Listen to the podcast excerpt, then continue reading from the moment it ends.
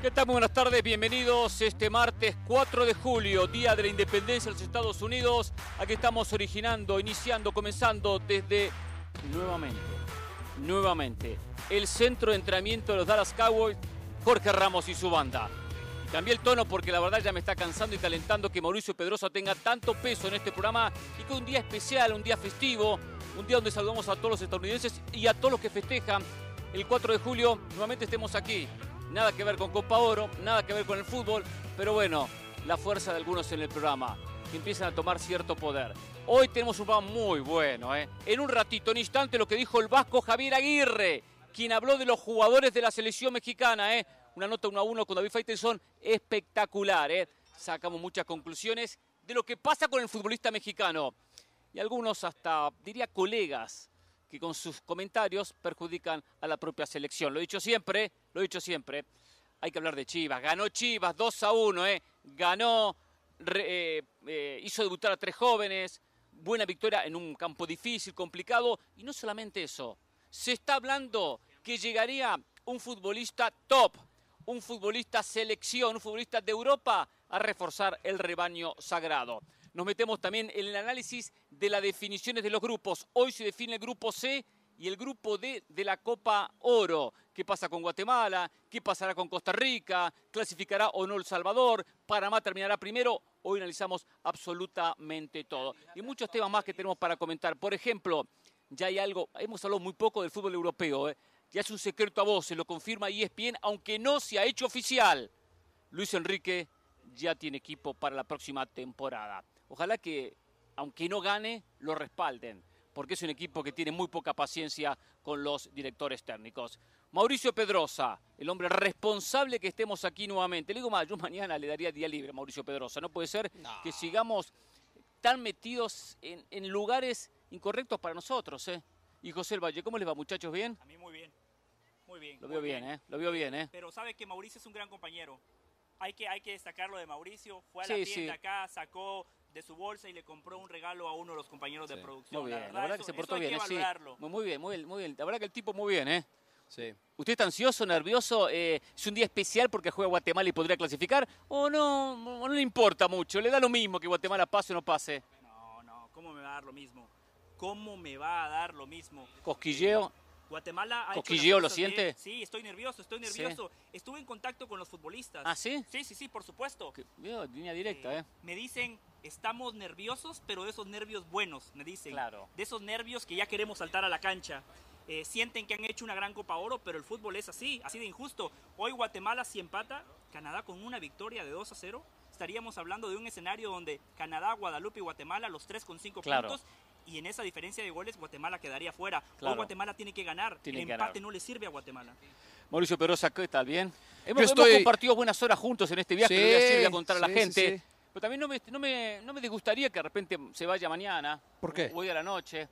Fíjate, yo te preguntaba, incluso mira, voy a, voy a revelar. Tiene un peso acá en el programa, dice, tenemos que ligarnos a lo más tradicional de Dallas, sí, que son los Dallas Cowboys. Todavía no hay Copa Oro. Todavía no hay fútbol, todavía no llegan las selecciones que van a jugar aquí cuartos de final. Hoy es 4 de julio.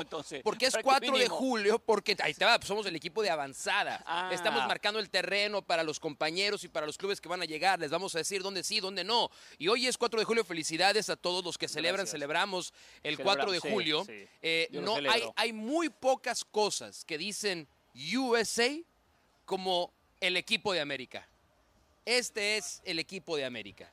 Y estamos hoy celebrando, no a las Águilas del América, no, no, no, no, cuidado, pero al, país, a los Estados Unidos de Norteamérica. Así es que no hay mejor lugar para, para celebrar que aquí. Es más, les ofrezco, voy a traer para ahora o nunca. También, ayer también festejamos lo mismo, por anticipado. Claro, porque estábamos escauteando el terreno. Este lugar cuesta mil, o costó mil setecientos millones de dólares. Y es solo el centro de entrenamiento. Quiero ustedes que me digan cuántos estadios de fútbol en el mundo costaron 1.700 millones de, dólares, dijeron, de dólares. ninguno. y este es solamente el lugar de entrenamiento. si no te gusta ¿eh? que te traiga a un lugar de 1.700 millones de dólares a trabajar, yo no sé qué más puedo hacer por ti. Ahora sería bueno que ganen, ¿no? Que ganen un título, por lo menos. De acuerdo. Yo por eso yo los presentaba como el Cruz Azul de... Que reciben, que ganen algo. Sí, sí, por cierto, he visto acá los frustrados jugadores de fútbol americano lanzándose un ratito ahí en la cancha. Era una vergüenza, ¿eh? eh de quarterback hacía las veces Mauricio Pedrosa, de recibir el propio José del Valle, imagínese, eh, eh, Hércules de defensivo, pero bueno, ¿qué va a ser? para filmarlo. ¿eh? Señores, habló el Vasco Aguirre. Ah, y hoy tenemos, perdón, perdón, hoy tenemos Ustedes decían que ya estaba en San Pedro Sula, que ya estaba en Honduras. No, no, no. No, está en Honduras. No, está en San Pedro Sula. No, se regresó a su casa. Hazte cargo de tus comentarios. Está acá. Sí, yo pensé no te cobardes, no te cobardes. Pensé que se iba. Vaya, vaya de frente. Sea derecho. Jenny Fernández. Siempre es así. Va a estar con nosotros. Quiero conocerlo bien. Quiero conocerlo bien. Jenny Fernández va a estar con nosotros. No te cobardes. Tú la querías mandar de regreso a San Pedro Sula. Decías, deseo que esté en el vuelo de regreso a, San Pedro Sula en este momento Jenny Fernández. Con Diego Vázquez y con toda la selección hondureña que quedó eliminada. Y, como viene hoy, como viene hoy, empieza a hablar bien. Ay, pero bueno, señores, el Vasco Aguirre habló. Presten atención lo que dijo el ex técnico de la selección mexicana de fútbol. Claro, él tiene relación con algunos jugadores que están en Europa, jugadores mexicanos me refiero, por supuesto. Dijo lo siguiente, aquí está. Gente de Europa me ha dicho, Javier, no quiero ir, es que no quiero ir a la selección. No quiero ir, es palo tras palo tras palo. Creen que tienes que ir, hijo, es tu país, no seas ingrato. Pero claro, este, eh, para estar en la selección tienes que tener personalidad. Pasa que, que, están perdiendo, creo yo, eh, creo, eh, no sé, la ilusión por venir a, jugar a. Yo digo los europeos, eh, con los que he hablado. Aquí en México, esto no sé, hablaba yo con mis jugadores en Monterrey hace poco, hace no mucho, y no que fueran nerviosos a la selección, pero iban inquietos, inquietos, eh, eh, estaban esto, preocupados porque nos hemos vuelto, que no está mal, resultadistas.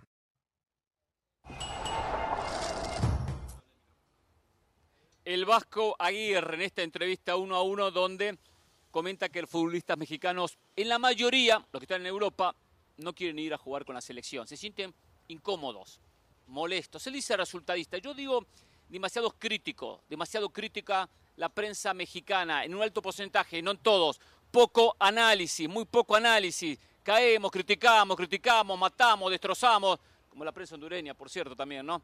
Entonces, el futbolista dice, nunca ven nada positivo. Solo me matan. Cuando gano porque no le gano a nadie. Cuando pierdo porque pierdo. Todo está mal. Entonces el futbolista se siente incómodo eso lleva a que su rendimiento baja, decrece su rendimiento.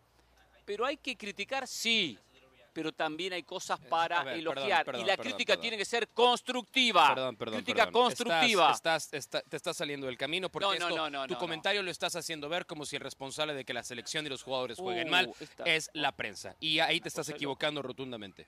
Te estás equivocando rotundamente. ¿Tiene su culpa la prensa? Eh, no, prensa está para, no, no, no, a ver, la prensa tiene cero culpa. Enseñar. No, no, no, no, no, cero, cero, cero, cero. Vamos a parar con ese mensaje. No, no, no, es aquí, correcto. Aquí, no, aquí sí estoy hablando en serio. Yo ¿eh? estoy hablando en serio también. Aquí estoy hablando en serio. Siento que es hasta peligroso. en serio, ¿qué hace con ese, con ese vaso? Es que Ahora o nunca. Tengo sed. Tengo sed. pero viene a este programa prestigioso a promocionar otro programa. A ver. Eh, perdón, ahora o nunca no necesita promocionarse en Jorge Ramos y su banda, ¿eh? No necesita. No necesita con el logo de ahora nunca. Porque es el vaso, es el único vaso que me fue provisto por la producción. Entonces, yo. Ahora, ¿tienes algún problema con ahora nunca? No. ¿Es un problema con ahora nunca? Este, ¿pueden, pueden tomar, por favor. No lo conozco, llévenselo, o sea, ¿eh? sé que hay un nombre por ahí, pero Podemos regresar al tema, lo, que expone el vaso es sumamente importante. Lo que expone el vaso es sumamente importante. Eres como los jugadores de la selección. Eres como jugadores de la selección. Lo más mínimo, lo más mínimo te saca de lugar. No conozco, no conozco. Lo más mínimo te saca de programa traigan algo para promocionar otro programa. Eso es irrelevante, pongámonos serios. El tema que pone el Vasco Aguirre es muy bueno. Somos parte del mismo equipo si no lo quieres ver así. Tienes razón. Voy a decir, aquí mira, un, plumón, un plumón le ponemos Jorge Ramos y su banda. no hay presupuesto, no hay presupuesto. Voy a decir dos cosas muy breves. Y la primera es Hernán Pereira, lo que dices es hasta peligroso, porque estás coartando la libertad de prensa. No, de tú quieres, tú quieres decirle al periodista que diga lo que tú quieres escuchar. El periodista no está para aplaudir. El periodista está para criticar cuando las cosas están mal, está para explicarle a la gente cuando las cosas no salen mal, por qué salieron mal. Y si esa crítica a ti te parece, a ti te parece que es excesiva o que es, nociva, tóxica, ese es más problema tuyo que del periodismo. y eres reflejo, eres reflejo de lo que dice Javier Aguirre, la falta de personalidad. Debes tener personalidad para aceptar la crítica, para admitir la crítica. Para decirlo. Ah, no, pero le estás pidiendo ahora, a la prensa que se calle porque crees que es, parte del problema. No, es que, eso, es lo que estás situaciones. Yo vine a usted a decirle que el problema de México no era ni Martino ni Coca, y no porque eh, se veía la luz, el milagro y todo lo que usted quería, y porque México ahora jugaba como no había jugado en los últimos dos años con eh, eh, Jimmy Lozano. Se lo dije previo a la derrota. Y ahora, ah, sí, es verdad, Pereira tiene razón. Eso no tiene nada que ver. también tropezamos. Eso no, tiene nada de que ver. La construcción y el análisis. Sí, a veces hay que aprender a escuchar. Entonces, entonces, ¿por qué te lanzas contra los medios? Entonces, ¿por qué te lanzas? ¿Por qué acusas de que no el, periodista a ver, pero eso está incómodo, hay esa crítica constante. Es lo que, entonces es lo que te estoy diciendo. Mira, yo le agradezco a Javier ¿eh? Aguirre, le agradezco a Javier Aguirre que haya señalado el tema de la falta de personalidad para la selección, porque es justamente lo que está diciendo Hernán Pereira. Si un jugador se achica porque un medio de comunicación criticó su rendimiento en la cancha, quiere decir que no tiene personalidad. Si lo digo yo, si lo dice Mauricio Pedrosa, salen defensores del jugador, no sé por qué, pues no fue jugador, no jugó ni con sus canicas, sale a defender diciendo, uy, qué prensa tan mala, uy, qué prensa tan dañina. Qué bueno que Javier Aguirre diga, no, no hay personalidad para admitir esa crítica. A mí me encantó lo que dijo Javier el Vasco Aguirre, porque muchas veces nosotros lo decimos y la gente se molesta, ah, es que son antimexicanos, ah, es que son centroamericanos. No, no, no, Javier Aguirre tiene mucha razón, tiene mucha razón. Primero, lo que él está diciendo no es una opinión, es información. Eso es clave. Él dice, yo hablo con los futbolistas mexicanos que están en Europa, ¿no? y él les dice, no le gusta. Y él les dice, no sean ingratos, no sean ingratos, es tu país, es tu selección. ¿Cuántas veces hemos señalado aquí en este programa que al futbolista mexicano le hace falta sentido de pertenencia, le hace falta ponerse la camiseta, entender que no nada más juega por él, que juega por millones de mexicanos? México es un país que tiene dos países. México es local en México y en Estados Unidos. México mueve masas, sigue siendo uno de los referentes de la CONCACAF. Segundo, me encanta porque Javier Aguirre no está hablando del talento, está hablando de los intangibles. ¿Cuántas veces en los partidos apretados, en los partidos calientes, no pasa por fútbol.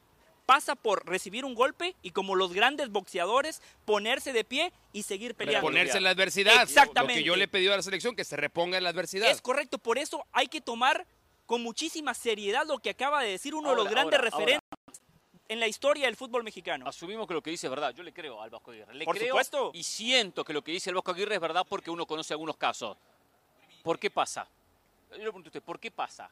¿Por qué el futbolista siente incomodidad, no se siente eh, feliz en la selección, no se siente como si pudiese dar un paso al costado o preferirían no ir a algunos partidos. ¿Por qué? ¿Qué creen ustedes? Bueno, muchos de ellos seguramente piensan como usted. Lamentablemente piensan que nosotros, los medios de comunicación, somos culpables. muchos de ellos. ¿Usted por qué piensa? No como piensan ellos que piensan como yo digo. ¿Por qué pasa eso?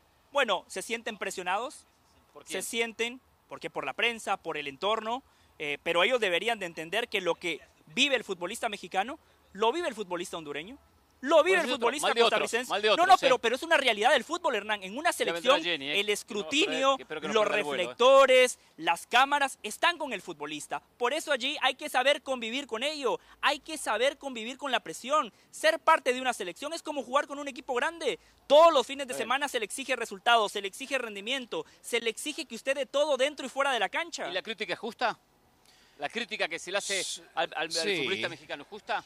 Pues yo, sigo, pues yo sigo esperando eh, escuchar una crítica que me alarme o que me haga decir, no, esta fue, ¿sabes qué? Esta fue personal, esta fue de mala leche, esta fue poco educada, se ve que no vio el partido. No, hay críticas. Hay, las hay, las hay. Escucha alguna. A ver, pero. Indirectas, alguno hablando. Pero a ver, ¿cómo cuál? Ponme un ejemplo. Un ejemplo, bueno, una crítica que escuché. Y no tienes que decir quién, ¿eh? No pasa nada. Una pero a ver, por ejemplo, ¿qué, ¿qué, crítica es desmedida? que, por ejemplo, escuché de manera despectiva sobre la carrera de Laines hace muy poco de colegas mexicanos. Yo estaba en ese programa.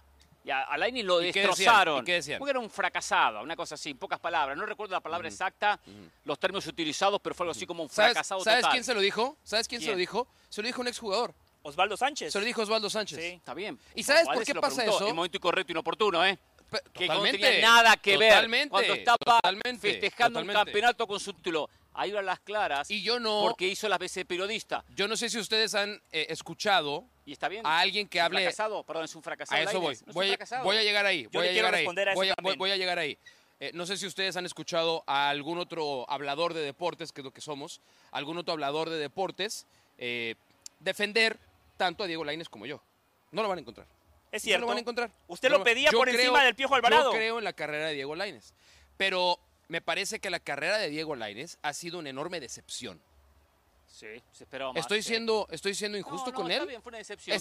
O sea, decir que Diego Laines ha decepcionado en su carrera. Lo, llevaron por el lo, lo va a orillar a decir, híjole, es que, es que ese tal Pedrosa ahí es bien, entonces no voy a poder rendir en la cancha. No seas ridículo. No seas ridículo. Tú manejas muy bien el vocabulario y no lo mismo decepción a fracasado.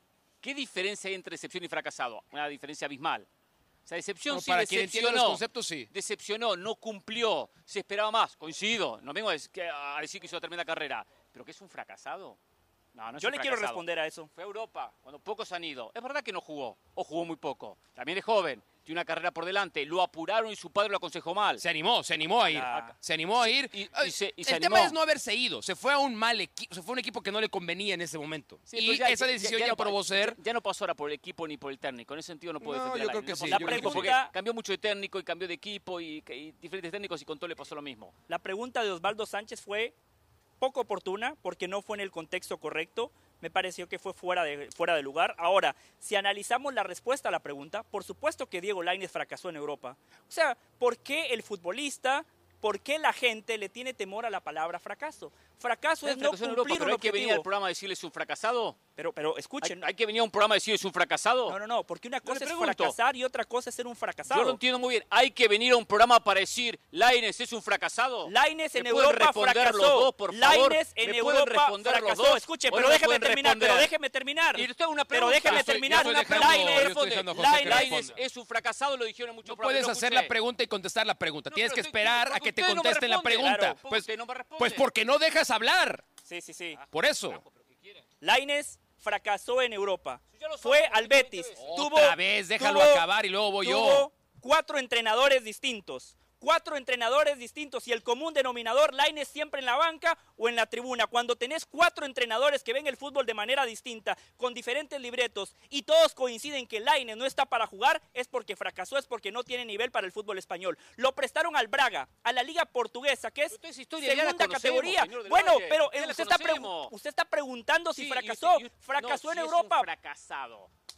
No, mira, yo te voy, mira, ya que, en Europa. Ya que José, ya que José le está dando muchas vueltas, yo, yo, yo te voy a, ya que José le dio muchas vueltas, yo te voy a contestar. Trágale eso, porque si no ya me eh, está Sí, porque si no aquí ya, Charlie, cuando puedas te voy a agradecer. El productor principal de ahora claro, nunca, que, no que sé deja, claro, que te dice Ajá, que te dice, dale a Mauricio, dale a Mauricio su taza, gracias. Tiene que haber colaboración entre los programas, claro. entienda eso, somos una sola empresa. Claro. Está bien, perfecto, Mira, yo te voy a contestar de una manera muy sencilla. muy sencilla. Así, póngalo así, ya está, perfecto. Y te vas a conseguir uno, ¿eh? Para que tampoco te dé FOMO. No sabes qué es FOMO, ¿verdad? Fear of missing out. Pero bueno, pero eso te lo explico. Em, yo creo que el tema, el tema principal con tu pregunta es que la pregunta está mal planteada. No, si yo escuché a colegas decir en esta empresa. Sí, pero tu pregunta aquí está mal, está mal está planteada. bien la agresión verbal hacia, hacia es una, Yo creo que es una, es, eso no es una agresión. Yo la pregunta que quiera. Nadie lo está insultando. por eso estás. cuando usted conduzca ese programita, haga la pregunta que quiera. bueno, pero si, la pregunta está mal para hecha. responder, como el del Valle, si la pregunta está mal hecha, es mi obligación decirte que tu pregunta está mal hecha. No está mal hecha. Sí, sí está mal hecha la pregunta. Hubo colegas que dijeron que es un fracasado. Yo le pregunto a ustedes y yo te estoy diciendo que los colegas tienen derecho a su opinión. Ah, muy bien, venga, venga, cambia la pregunta, muy bien. Diría Pero no falle, Mauricio ¿eh? Pedrosa, diría Mauricio Pedrosa, Laines es un fracasado. Diría José El Valle en alguno de los programas aquí te vamos a cantidad de programas que él termina luciéndose a lo largo y ancho de la cadena. ¿Quién, José o yo? Los dos. Ah, ok. Diego Laines es un fracasado, ¿lo dirían ustedes? En el fútbol europeo, Diego Laines es un fracasado. Yo no usaría esa palabra, yo no, yo no diría ese enunciado, pero creo que quien lo pero creo que quien lo diga no es de mala leche, porque desafortunadamente, desafortunadamente, no se equivoca. Exacto. Quien lo diga eso. Diego en Europa fracasó. Sí, fracasó. En Europa y quien fracasa es un fracasado. Y te voy a decir qué es lo peor de todo. Lo peor de todo es Hernán Pereira, Hernán Pereira, exhibiendo efectivamente que el futbolista mexicano es susceptible a la crítica.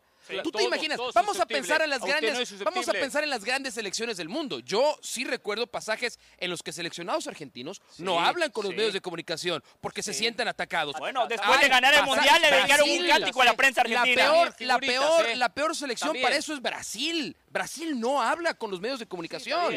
no habla nadie. Pero la gran diferencia, ¿Por qué Messi no rindió cuando era muy criticado por Argentina? ¿por qué no, por qué, o por qué no lo a Argentina? Porque era demasiado... ¿Tú crees que fue por culpa de la prensa?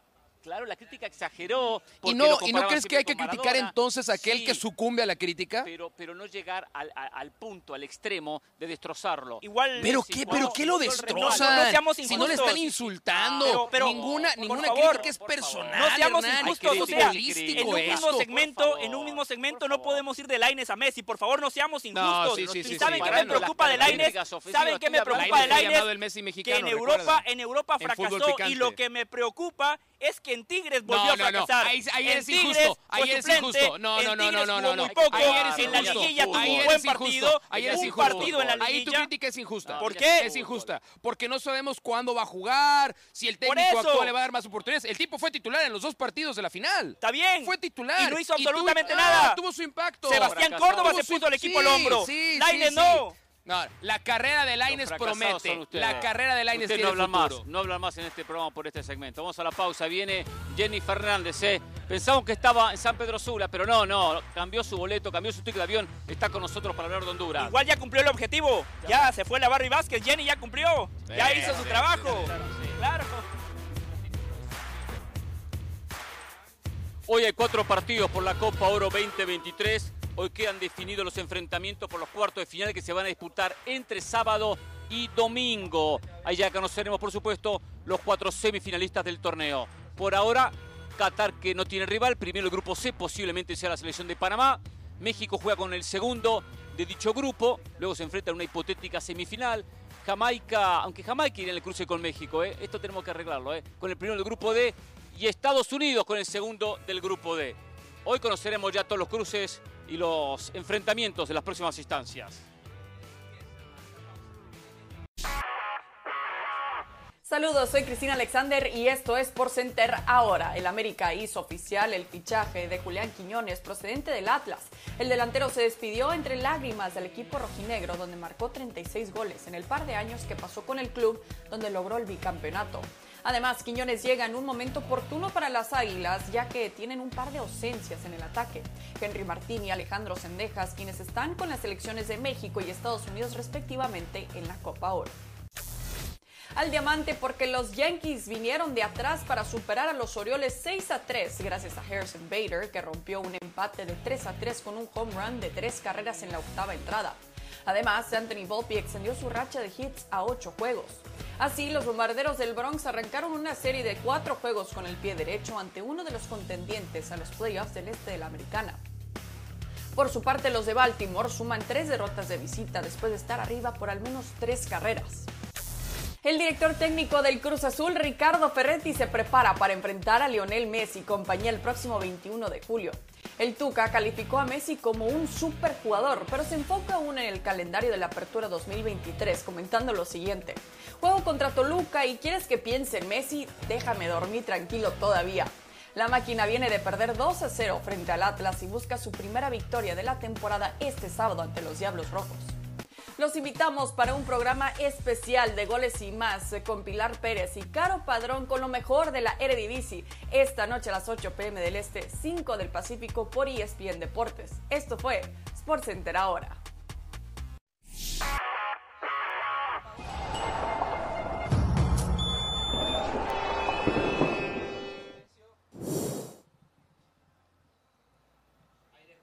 Números de Diego Vázquez, la Barbie Vázquez. Ya nos dice Jenny, el ex técnico de la selección hondureña de fútbol. ¿eh? Cinco partidos ganados en todo su proceso de un año. Vemos los números, algún empate, alguna victoria, eh, cinco, victorias, eh, algunas derrotas.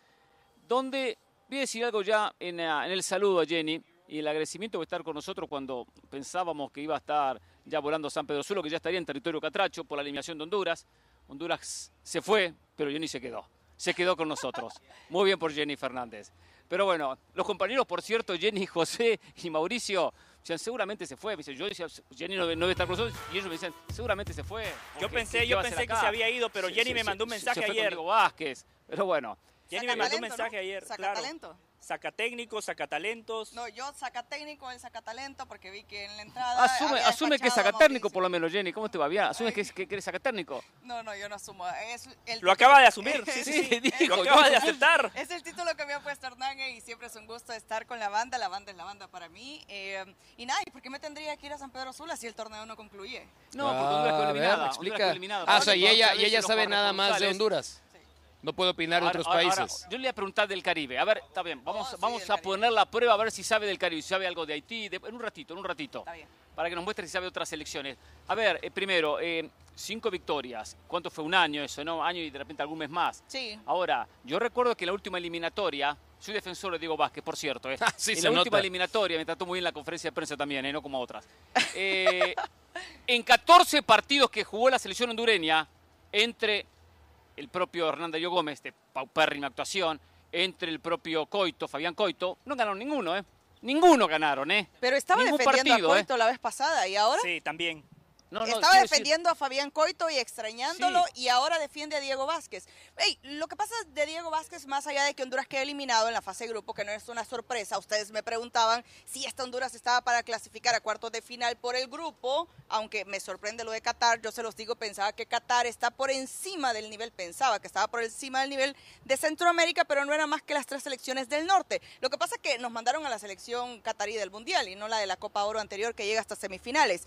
Por eso pensaba que no era favorita la selección hondureña, además de todos los problemas que tenía. Le explicaba Mauricio allá en Phoenix, eh, el equipo corto, Alberelis lesionado, Rubilio expulsado, Luis Vega. O sea, el equipo se le fue quedando demasiado corto. El tema de Diego Vázquez, y para que Hernán no me acuse de sacar técnicos, es que tenía contrato hasta Copa Oro. Si hubiese seguido a cuartos de final, se hubiese mantenido Diego Vázquez. ¿Y sabe por qué no lo sacaron después de la paliza ante México? Porque es que fue una pésima presentación de Honduras. Porque no había quién. Su asistente técnico no reunía las condiciones. Al final termina siendo una mala gestión la de Diego Vázquez y no una sorpresa la eliminación de Honduras. Lo que pasa que contra México hubo un milagro bíblico, Jenny. El sordo escuchó, el ciego vio, el paralítico caminó. Fue un, fue un magia.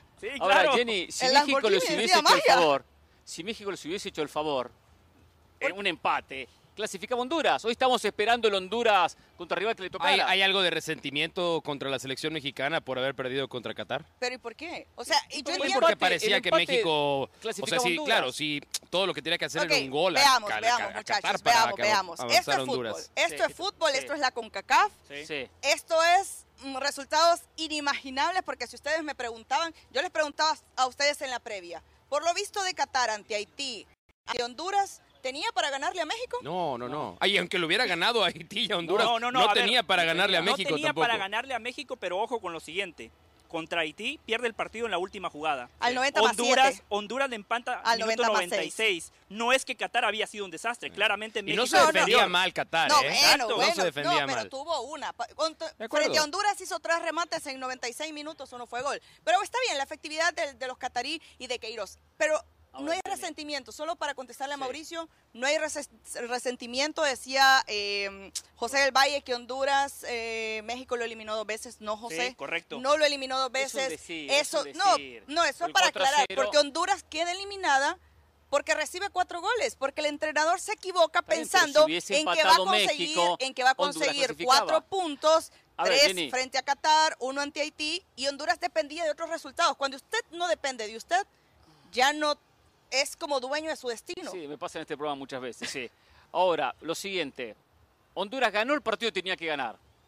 Haití, inferior. Empató con una selección, sabemos que estuvo mal en la última Copa del Mundo, fue la peor, pero también Honduras va a un mundial y termina siendo el peor, también está ahí, ¿eh? Roce ese nivel, sabemos, sabemos los números. Entonces está bien, empató el que tenía que empatar y perdió el que tenía que perder. O sea, dentro de la lógica no hubo nada. Pero está bien, pierda de manera inteligente, que no que luego leen, no, le mete cuatro goles. Porque realmente Honduras, ¿por qué queda eliminado?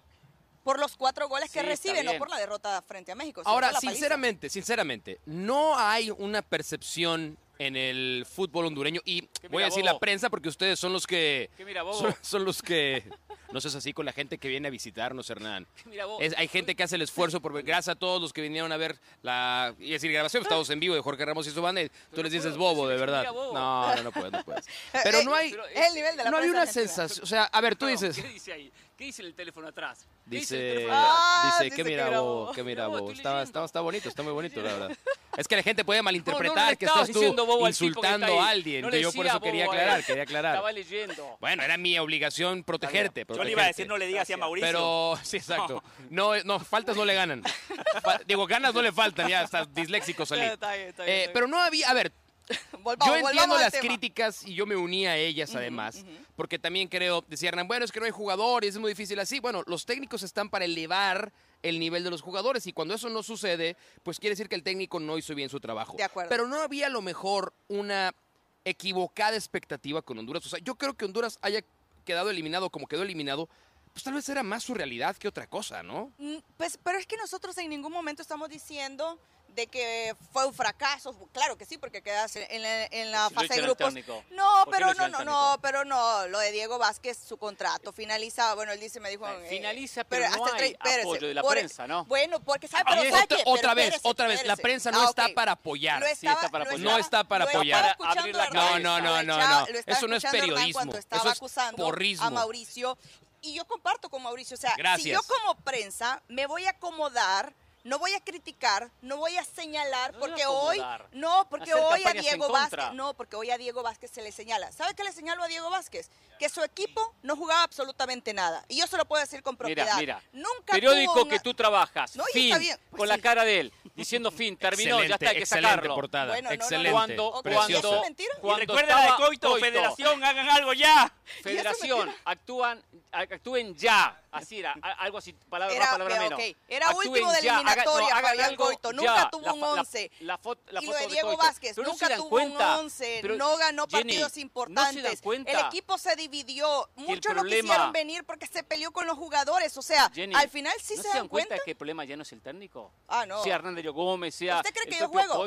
no, mire, sabe, yo estaba en la cancha en Phoenix. Me quería meter a la cancha y tirarle yo sé, que no el micrófono. no se da cuenta que, el problema a uno de los jugadores. No de verdad, cuando los miraba jugadores que cuando, cuando yo los miraba caminando los jugadores en la cancha y decía, necesitas meter un gol, estás quedando fuera en Phoenix. ¿Sabe? Alberelli se termina quebrando un brazo haciendo más eh, maniobras que fútbol para poder meter ese gol. Cuando yo miraba a uno de los jugadores hondureños caminando y no miraba a un entrenador que les estaba exigiendo y que estaba a la orilla de la cancha pidiendo reacción, yo quería tirarles el micrófono. Y porque me iba a quedar sin la señal internacional que estaba para ESPN en Centroamérica, no se lo tiraba. Pero yo decía, ¿dónde está el entrenador? No, no, no. ¿Dónde está el Mira, necesitamos, necesitamos, Jenny, Honduras necesita más jugadores como tú. Que sientan realmente. Yo quiero ¿eh? preguntarle algo. De verdad, de verdad. Quiero preguntarle algo a Jenny. Escuchamos recién al Vasco Aguirre, ¿no? Sí. Que él eh, hablaba con futbolistas mexicanos que militan en Europa y muchos de ellos, según el Vasco, no quieren venir a la selección. Y él les decía, no sean ingratos, es tu país, es tu patria, es tu selección. Eso le iba a preguntar, ¿por qué el futbolista hondureño hoy se siente incómodo? ¿Por qué futbolistas como el Choco Lozano, Maldonado y podemos citar a muchos otros? ¿Por qué Jenny? ¿Por qué? Es una combinación de todo. Creo que lo hablábamos en el show anterior, un tema de la falta de credibilidad con el dirigente, porque cuando necesitan el respaldo de los dirigentes para que hablen con sus clubes, hagan las gestiones, no lo tienen los jugadores. Y luego, pues la falta de, credibilidad para el entrenador de turno, porque por ejemplo, Diego Vázquez un año al frente de la selección, no fue a donde Choco Lozano. No hizo esa gira para hablar con el jugador, para decir cómo te sentís. Estás no, no lo llamó tampoco. ¿Por qué? Cuando lo llama, le dice Choco Lozano ¡Ey! Esa es decisión del entrenador. No, cuando lo llama, no, no, Cuando, no digo, se llama por teléfono. No, lo llama ah, como dos semanas antes del torneo y le dice, me han dicho que no quieres venir a la convocatoria. ¿Por qué?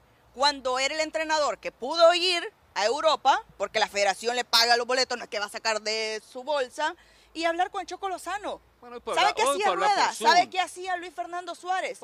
El mismo Fabián Coito fue antes del... Antes, o sea, no, pero en Honduras no. Suárez viajó cada vez que pudo a Europa, habló, se sentó con los jugadores, les explicó el proyecto. ¿eh? No, les explicó el proyecto. Bueno, es lo que tienes que hacer, por favor. A ver, quiero, que Jenny me ayude con esto. deportivo, el entrenador tiene que hacer su gestión porque al final los jugadores te van a respaldar. Yo, yo, yo te escucho, yo te escucho y llego a una sola conclusión. Una sola conclusión. La Barbie no quería estar en ese puesto. Yo creo que sí. O sea, si no hablas con el jugador, ¿Por qué no agarró municipal si, tienes, Si tienes, si tienes poco, si tu manifestación es tan pasiva, tan parca, porque de lo que estaba escuchando, ¿eh? o sea, nunca hubo, nunca hubo un verdadero compromiso de parte de la Barbie Vázquez con la selección. Eso es lo que entiendo de tus palabras. Yo, ¿eh? yo, creo que sí lo hubo, que sí lo quería. Incluso nosotros cuando se acuerdan que lo ganaba absolutamente todo, con Motagua, la gestión a nivel de equipo, decíamos la Barbie merece en ese momento. Y encima le ganaba a Olimpia en liguillas, ¿no? claro, claro. Pero yo creo que se equivoca Diego Vázquez porque hoy si él no se hubiese peleado con la prensa, con los aficionados, si él no se hubiese peleado con los jugadores, yo diría sus números no son tan malos para dónde viene el fútbol hondureño. El tema de Diego Vázquez que se olvidó que estaba dirigiendo una selección nacional y pensó que seguía a nivel de equipo. Y en una selección, pero, pero en una, en una, en una, en una, sabe no, que la selección es, un, que, un equipo, no, es que hay formas, no, porque usted en un equipo se puede dar en la madre con la prensa nacional e internacional. eso es un dicho bien dicho en Honduras. Muy, centroamericano, sí, sí, sí. Y no pasa nada. como, como dicen en Honduras, se, están dando en la madre, ¿no? Así, es así, ya Jenny. Y no le voy a tirar el micrófono a los pobres de México, Mauricio. Bueno, entonces voy a terminar. Y no solo con la prensa nacional, internacional, porque ahora en Copa Oro se dio también en la madre con la prensa internacional, esto como un buen dicho hondureño. Y, y entonces, ¿sabe qué? Me parece que él se equivoca porque usted no puede pelearse con los jugadores, que son piezas importantes, usted tiene que ceder. Como un equipo tiene una temporada, tiene más tiempo, con una selección no. Y ahí creo que se equivoca Diego. Entonces, por eso hoy pienso que él no tiene el ambiente necesario. Hey, su currículum o su, eh, está dentro de las opciones, está dentro de las opciones para eh, un nuevo proceso que va a ser ya el eliminatorio y lo que viene Liga Naciones, pero el ambiente de afición y la falta de credibilidad me parece que no Yo te pregunto, Honduras hace muchos años que viene mal, oh, hace muchos años. ¿Quién es, quién es más, más, culpable? ¿El dirigente, los diferentes técnicos que han estado en las, en las elecciones o los jugadores? Menos mal no incluye los periodistas esta vez porque te encanta echarle la culpa. Eso lo da por descontado. Menos mal, no, no, no. estaba, yo listo para ah, saltar ante la pregunta. Ya, me sentí Estaba preparadísimo para saltar yo. Ya me incluí en el saquito yo de, Hernán.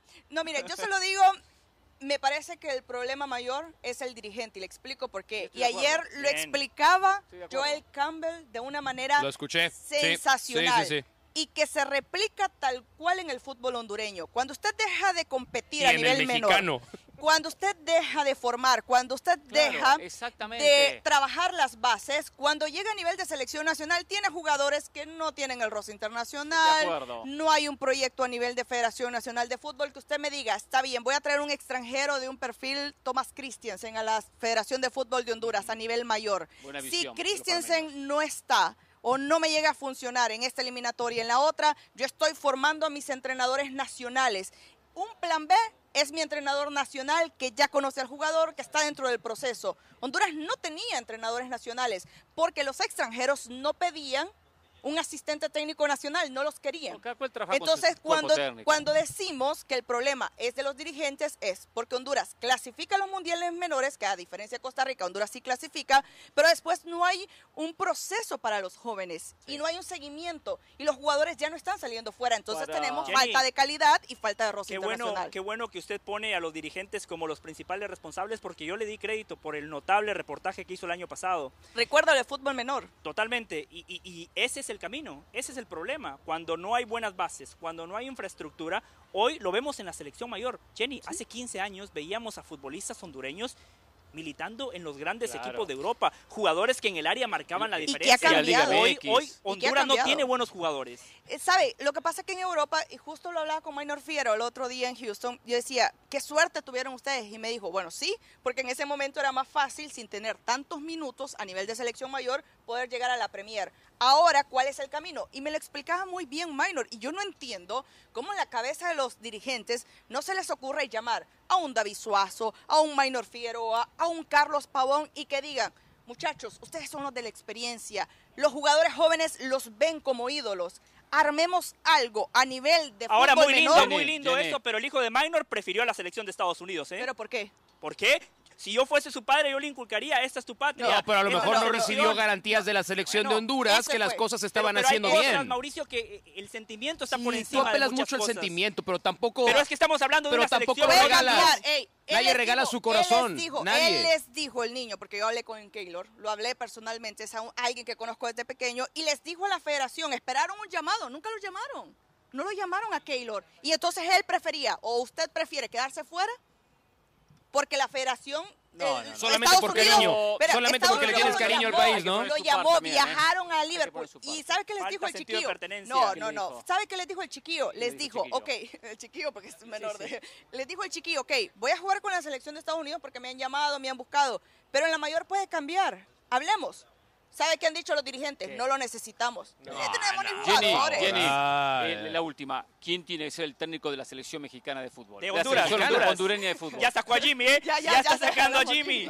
Ya, ya sacó a Jimmy. La selección hondureña. ¿Quién tiene que ser? Mire, suena mucho Reinaldo Rueda, yo le tengo mucho cariño. Para la prensa, para, para Jenny, No, no, no, para, ¿eh? no, no, para el aficionado, el aficionado, la nostalgia, Sudáfrica 2010 y demás. Hablé hoy alguien con el cuerpo técnico de Reinaldo Rueda, me dice que no lo han llamado nadie, eso porque ya muchos los ponen como entrenador, esto es información de Jorge Ramos y su banda. No lo ha llamado nadie a Reinaldo Rueda, la gente lo quiere de regreso. Eh, menciona Juan Carlos Osorio, La Plata es el problema con Osorio. Y eh, Pedro Troglio, que es el candidato local, pero considero, al menos desde mi conocimiento y punto de vista, no tengo nada contra me parece que es un gran entrenador, que sería un poco más de lo mismo que con Diego Vázquez. Y ahí sería un fracaso un proceso fallido. Si usted me pregunta quién quisiera yo, yo, se lo pregunté, sí.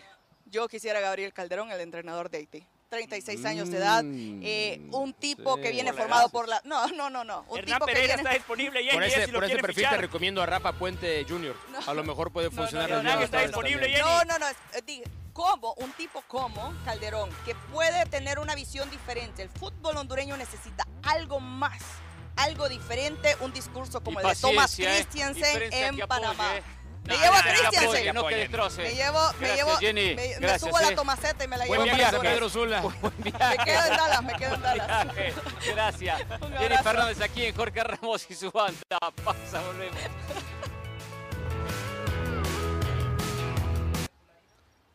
En el Red Bull Arena, en Nueva York, se juega la vida de la selección de Costa Rica esta noche ante El Salvador, buscando una victoria que lo deposite en los próximos instancias, los cuartos de final de la Copa Oro 2023. Ahí está Natalia Álvarez con las novedades de la selección costarricense. ¿Cómo te va Natalia? Bienvenida. ¿Qué novedades? ¿Cómo llega el equipo? ¿Cómo está todo para este partido crucial? Hernán, qué gusto saludarte para hablarte de esta selección de Costa Rica que hoy tendrá un partido muy importante y no solo por querer la clasificación a la siguiente ronda, sino porque también Luis Fernando Suárez se juega su puesto esta noche acá en el Red Bull Arena. Pero arranquemos con lo administrativo porque esta mañana Rodolfo Villalobos, el presidente de la Federación Costarricense de Fútbol, finalmente habló de la crisis que vive la selección. Rodolfo hizo un recuento de sus errores asegurando que el principal de ellos es haber aceptado ese comité ejecutivo con el que ha trabajado los últimos cuatro años. Y es algo curioso porque él, al asumir en ese segundo mandato, pues acepta y avala también quienes lo van a integrar este comité ejecutivo. Además, resalta que no se ha hecho la mejor escogencia de técnicos y que se tardó mucho en decidir quién sería el director deportivo de la selección, que en este momento es Claudio Vivas, el argentino. Pero en lo deportivo, tenemos que decir que la selección de Costa Rica esta noche va con el mismo dibujo táctico con el que enfrentó a la selección de El Salvador. Hay dos cambios. El primero por lesión de Carlos Mora, en su lugar entraría como titular entonces Contreras. Después en el medio del campo, Aaron Suárez esperará oportunidad en el banquillo y el ingreso será de Wilmer Azofeifa, buscando que un poco más de contención en ese medio del campo. Hoy Suárez se juega entonces su puesto aquí ante Martinica a una selección que Costa Rica ha vencido en las cuatro últimas oportunidades. Regreso con ustedes. Gracias, Natalia. Gracias por el informe. Era hora que el presidente de la Federación de Costa Rica, Rodolfo Villalobos, diera la cara.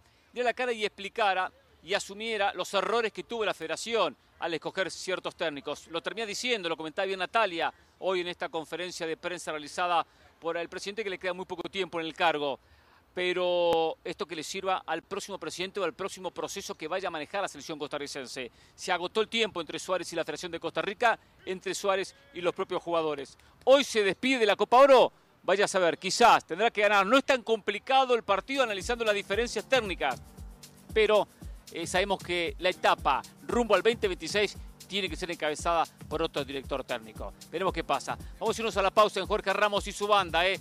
En minutos comenzamos a analizar el tema Chivas y su victoria. Ganó Chivas ¿eh? y se sueña con un refuerzo de lujo. ¿eh? Y acá no le daban dos pesos al rebaño sagrado Mauricio y José. ¿Qué dirán ahora? Saludos, soy Cristina Alexander y esto es Por Center Ahora. Jugador que debuta, gana. Así fue el caso para Yael Padilla, el novato de, de, Chivas, que debutó con un gol a los 17 años y le dio la victoria de 2 por 1 a los rojiblancos frente a León. Padilla ha llamado la atención del director técnico del Guadalajara, Belko Paunovic, desde la pretemporada. Decidió darle la oportunidad en el primer equipo. Padilla solo necesitó de 7 minutos para encontrar el gol con asistencia por parte del Pocho Guzmán. Chivas se enfrenta al Atlético de San Luis este sábado en casa. Al diamante porque los Braves superaron 4 a 2 a los Guardians en un encuentro donde Michael Harris el segundo se lució con un par de cuadrangulares para ayudar en la victoria. Además, Bryce Elder lanzó 6 entradas y 2 tercios, solo una razón más por la que irá al juego de las estrellas. Los de Atlanta vuelan alto en este momento celebrando su novena victoria de manera consecutiva, lo cual es oficialmente su racha ganadora más larga de la temporada a la Liga MX porque Luca Martínez Dupuy es oficialmente jugador de los Bravos de Ciudad Juárez, confirmó Andrés Fassi a ESPN. Fassi informó que el club cerró la operación por el delantero que viene procedente del Rosario Central por el 70% de los derechos federativos y serán 1.8 millones de dólares. Además, aseguró que el jugador de la Sub-23 de México llega en transferencia definitiva. Los invitamos para un programa especial de goles y más con Pilar Pérez y Carolina Padrón con lo mejor de la Eredivisie. Esta noche a las 8 pm del Este, 5 del Pacífico por ESPN Deportes. Esto fue SportsCenter ahora.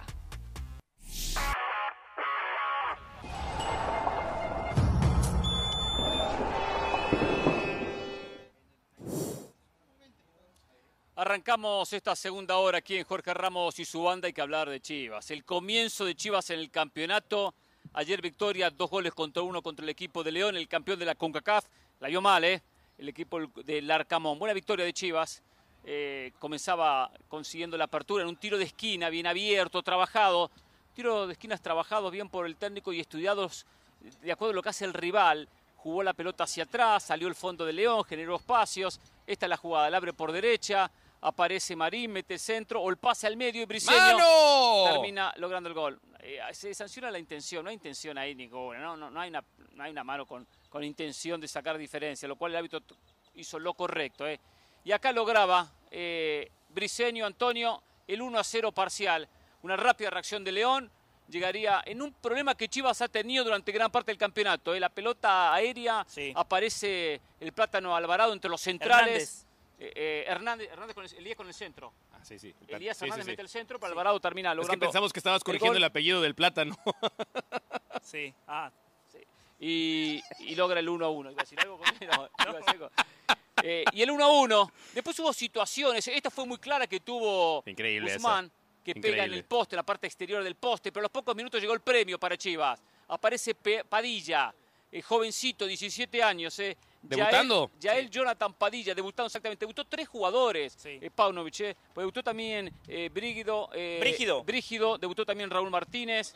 Ricardo Marín, que jugó como nueve, la nueva incorporación, el hombre que viene del Celaya. Lo cual Chivas tuvo el debut de tres jóvenes, una victoria y una noticia muy buena que voy a dar en instantes.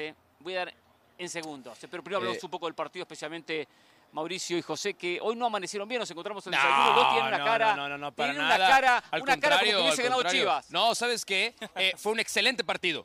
Sí. No parecía un partido de jornada 1 de Liga MX. Ya sabíamos que León había tenido ese empujón anímico por haber ganado la CONCACAF, el AFC. Eh, Chivas Fíjate, fíjate cómo son las cosas, por ¿no? Cierto, eh, Ayer. Por cierto, le ganó el mejor de CONCACAF, según decían ahí. Le ganó al mejor equipo de CONCACAF. Decían, decían le algunos, ganó. el mejor de CONCACAF, y- el mejor de CONCACAF. Sí, le, le ganó en ese momento. No hizo nada en la final. Ese eh. no es mi tono de voz, Ya por cierto. de ser el Y la afición ver, a tampoco ver, a ver, a ver, a ver. Si me vas a imitar, imita mi tono de voz correctamente. No, no, no ¿Qué es eso de ni- el mejor de CONCACAF? No Así no hablo yo. Así tengo voz aguda, no tengo voz de, de- de periodista viejo. No, no, no. Asumo que tienes mucho tiempo escuchando No le diga periodista viejo Hernán, ¿eh? No, pero no le diga periodista viejo Hernán, Mauricio. Tú sí le entendiste, mejor, tú sí le entendiste. Eh, pero fue un buen partido de fútbol. Fue un partido. Y te voy a decir algo, es un partido que te exhibe. Te retrata, has quedado retratado. Sí.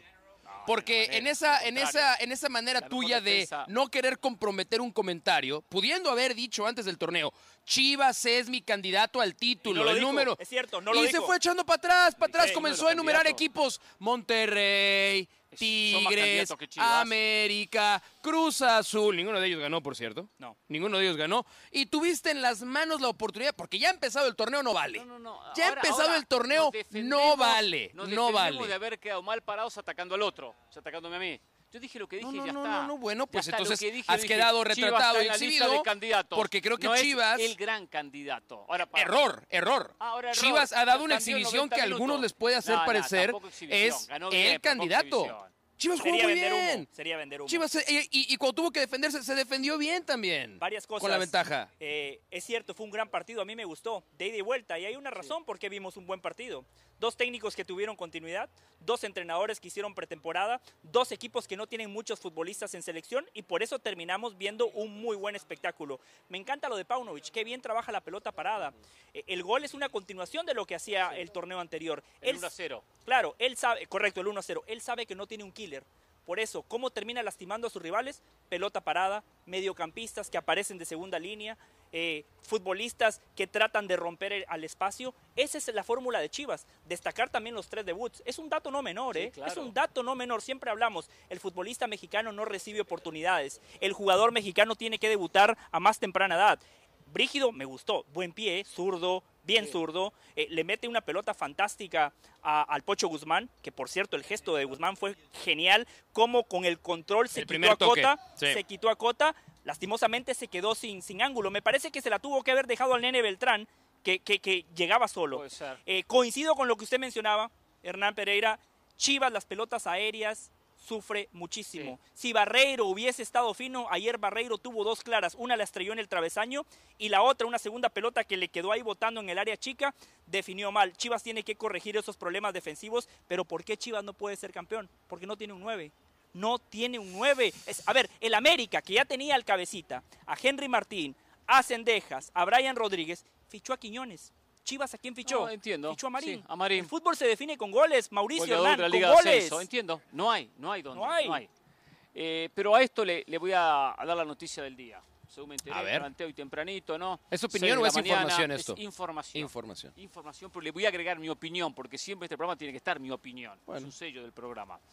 La información dice que el Sevilla no quisiera contar con los servicios de Tecatito Corona la próxima temporada. Hay problemas económicos, como pasa en la mayoría de los equipos españoles, va a reducir su plantilla, por lo tanto ya habló con el Tecatito y con su representante. Tecatito Corona fue ofrecido a Chivas y a Monterrey.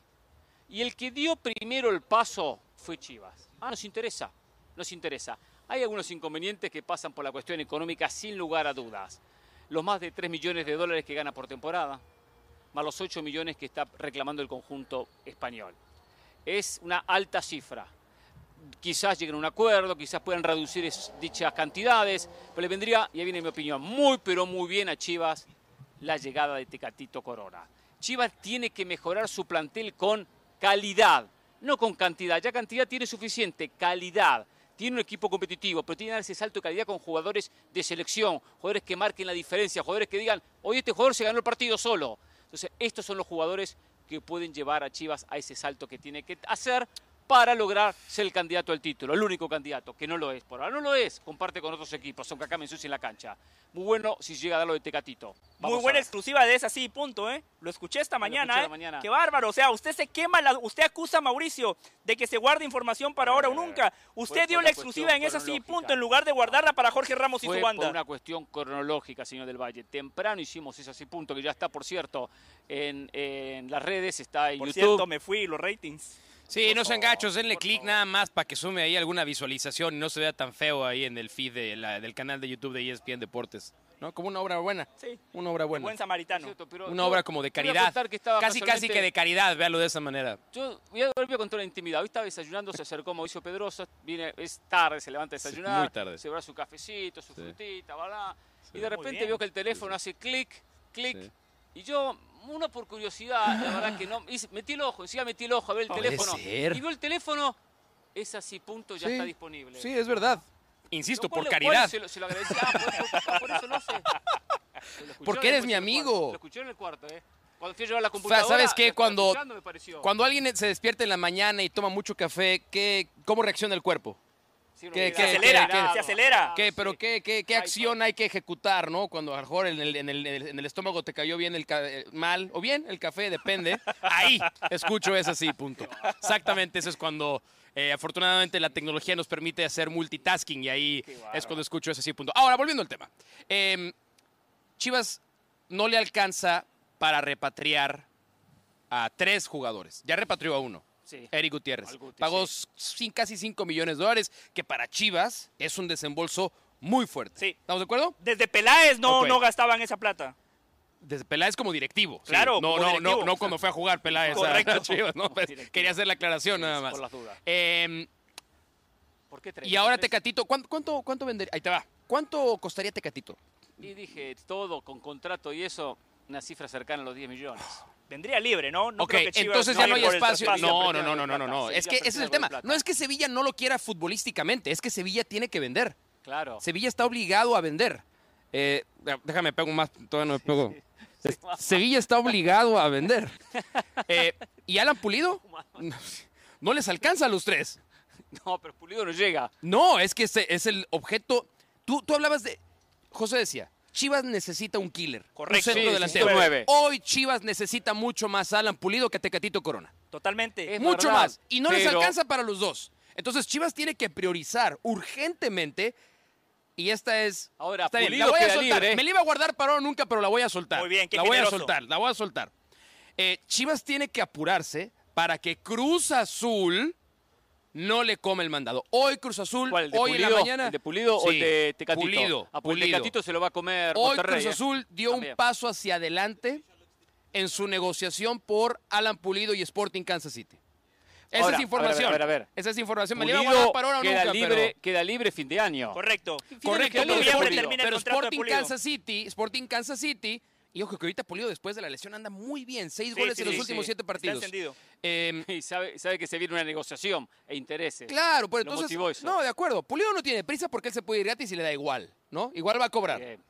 Pero Sporting Kansas City no es tonto y sabe que hay dos clubes mexicanos de jerarquía en emergencia por contratarle. Claro. Entonces, yo creo que lo más probable, y Sporting Kansas City no va a ser campeón este año. No. Muy apenas está, alcanzó ya con la victoria del fin de semana, está en puesto de playoff. En pocas palabras, en pocas palabras. A Pulido lo van a vender. Kansas sabe que hoy, si lo vende, gana plata. En, seis meses no gana un centavo. Pero Tecatito Corona es un futbolista que claramente a Chivas le da un salto de calidad. Sin duda. Tecatito es muy bueno.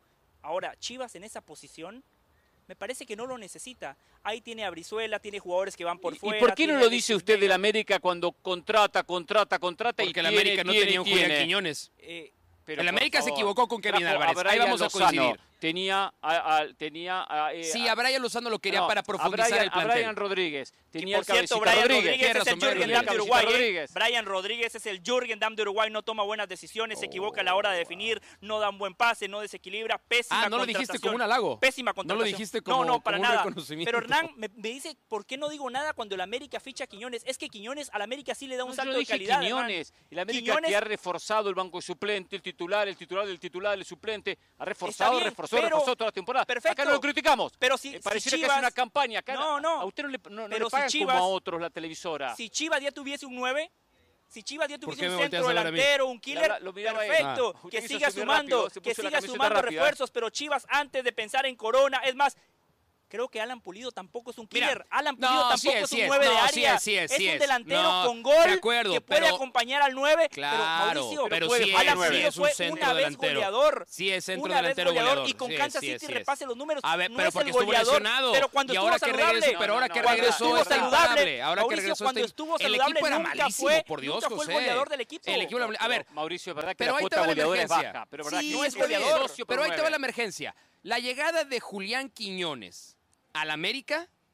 lo hace un equipo mucho mejor, más completo y contendiente al título. No, no, el gran favorito. La llegada, ya era. La llegada de, es el gran favorito. La llegada de Alan Pulido a Chivas, si llega, lo convierte también inmediatamente en un co-candidato al igual que el América para ser campeón. No, no, no, claro que sí. Por favor, de acuerdo. No, no, no, Yo le estoy, genere estoy falsas de acuerdo expectativas conmigo. a la gente de Chivas. No les venda humo como lo hacen en este programa de 4 de la tarde a 6. No, lo haga, por favor. No se suma a ese carro. De ninguna, manera. Yo en cuanto, eh, coincido con el análisis futbolístico que hace José en cuanto a la posición de Pulido, en cuanto a que los nueve, lo decía Mauricio, en cuanto a esta necesidad más de un 9 que de un extremo, pero ante la calidad de los, de los dos jugadores más futbolistas, Tecatito que Pulido. Por supuesto. Por eso que si tuviese que decirle a Mauri, a Mauri gasta la plata en esto, digo que la gaste en Si Corona. se han quejado de la baja productividad de Alan Pulido, que está bien, los números son eh, incontestables,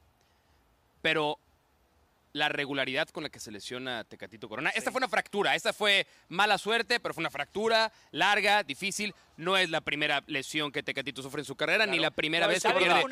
Es propenso a lesionarse el Sí. Tecatito ¿Saben Corona. qué fue una lástima? La lesión de Chicharito. Ese era el delantero que Chivas necesita. Ese era el refuerzo que Chivas Y se le necesita. acaba el contrato, eh, ojo. año, ¿eh? Claro. Se le acaba el contrato sin rodillas, o sea, no, no sin rodillas, suena muy feo eso. Eh, bueno, a lo mejor Pero Chivas esa es la interrogante, ¿no? ¿Cómo vuelve después de la lesión? espera. Vamos a irnos a la pausa en Jorge Ramos y su banda. Y ganó Chivas, eso es importante para la gente del rebaño sagrado y bueno, tapa bocas, ¿eh? Hoy es uno de los líderes del torneo. Después de la pausa eran muchos temas pendientes, ¿eh? Hoy se definen los dos grupos de Copa Oro, grupo C y grupo D. ¿eh? Vamos a analizar los partidos, ¿eh? Y otro tema vinculado también con la selección mexicana de fútbol. ¿eh? En un rato, y ya volvemos. Está la banda desde Dallas. Acá vinimos, ¿eh? junto con Mauricio, ¿eh? Vinimos a Dallas, Mauricio. Y José Valle, que me encantó. ¿Quién viene ahí?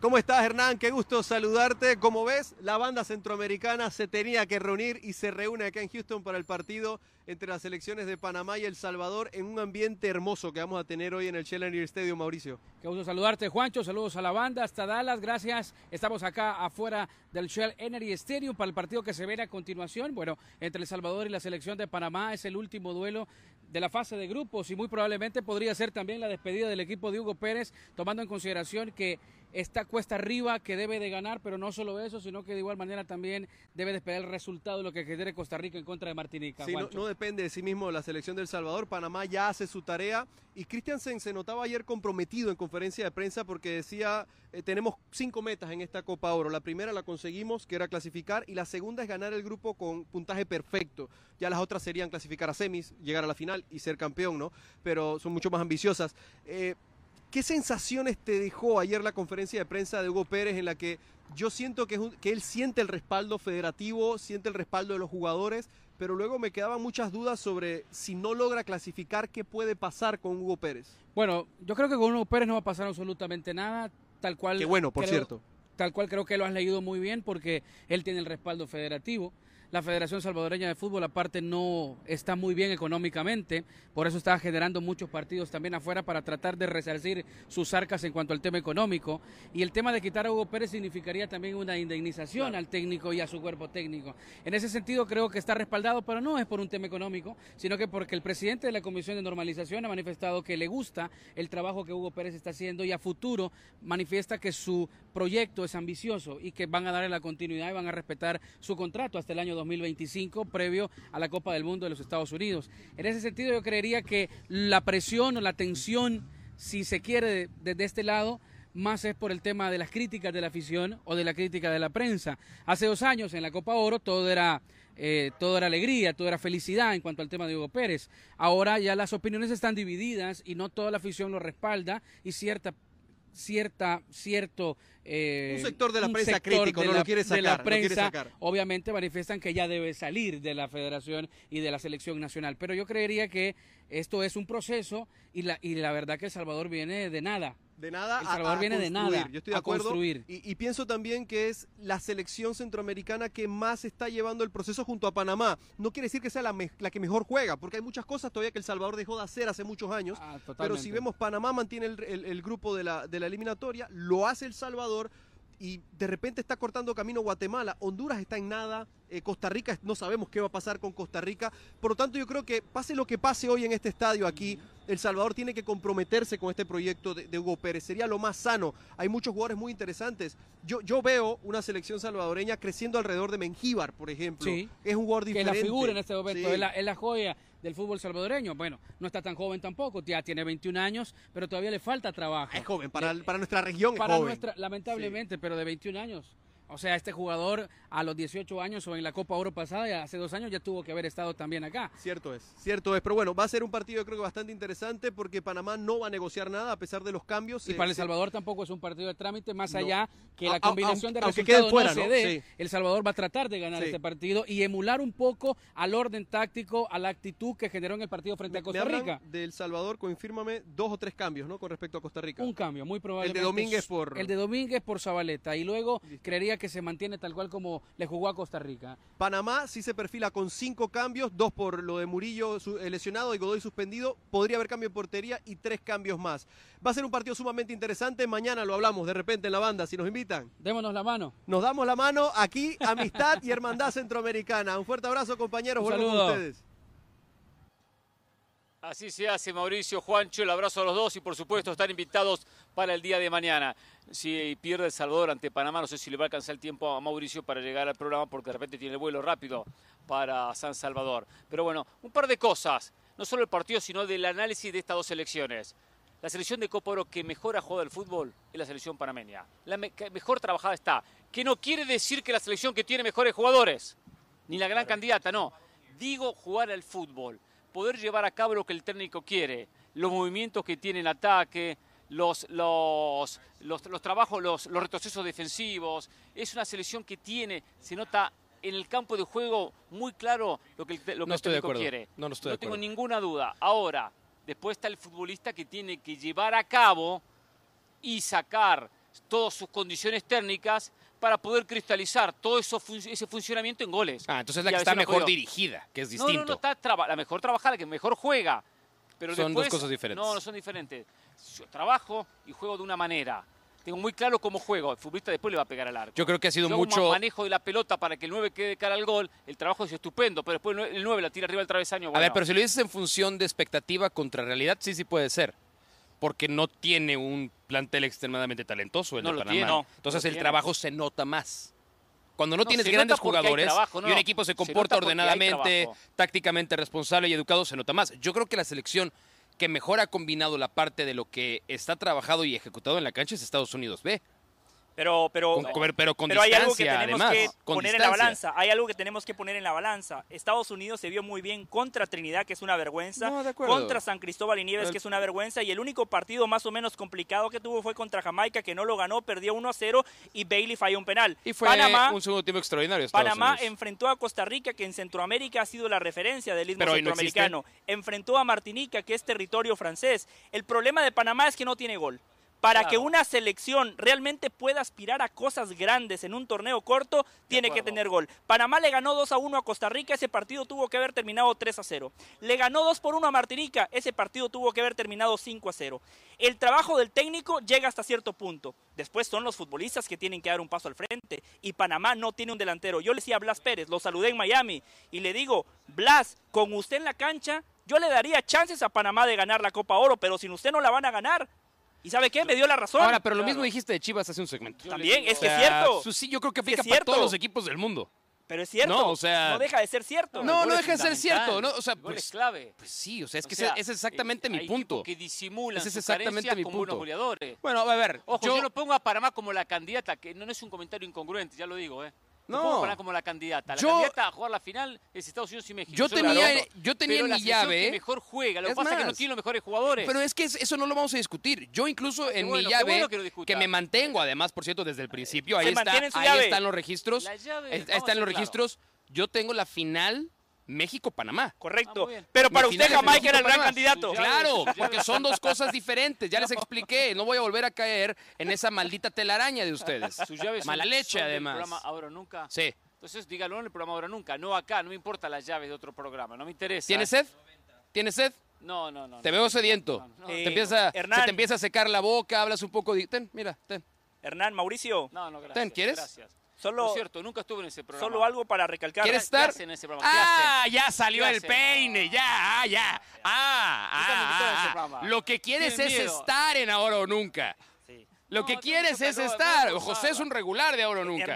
mañana, mañana conduce, mañana conduce José. Ah, me está dando la primicia, gracias. Ah, no sabías. No, no sabía. Mañana conduces Ah, un honor, claro. Un honor. Voy a estar con alguien que sí me puede devolver una pared, como Hércules Gómez.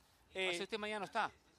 Desaparece. ¿A dónde va Mauricio? Tú, tú, me cepillaste, tú dijiste, ojalá que ah, no esté Mauricio Pedrosa, te escucharon los jefes y me acaban de avisar que tengo que estar en otro lado. Ah, qué bueno, bien, bien, bien, tengo mucho poder acá, tengo poder, ¿eh?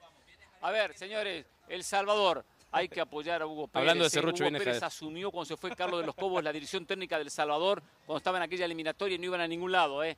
Logró competir en la eliminatoria, luchar, armó un equipo joven y hoy, cuando estamos cerca del 2026 en cuanto a la eliminatoria, es cuando más hay que apoyarlo, no sacarlo. Volvemos con el goleador. Espero que hoy haya hecho, haya hecho unos cuantos goles y haya jugado el famoso partido de la prensa contra el cuerpo técnico de la selección. Volvemos en Jorge Ramos y su banda.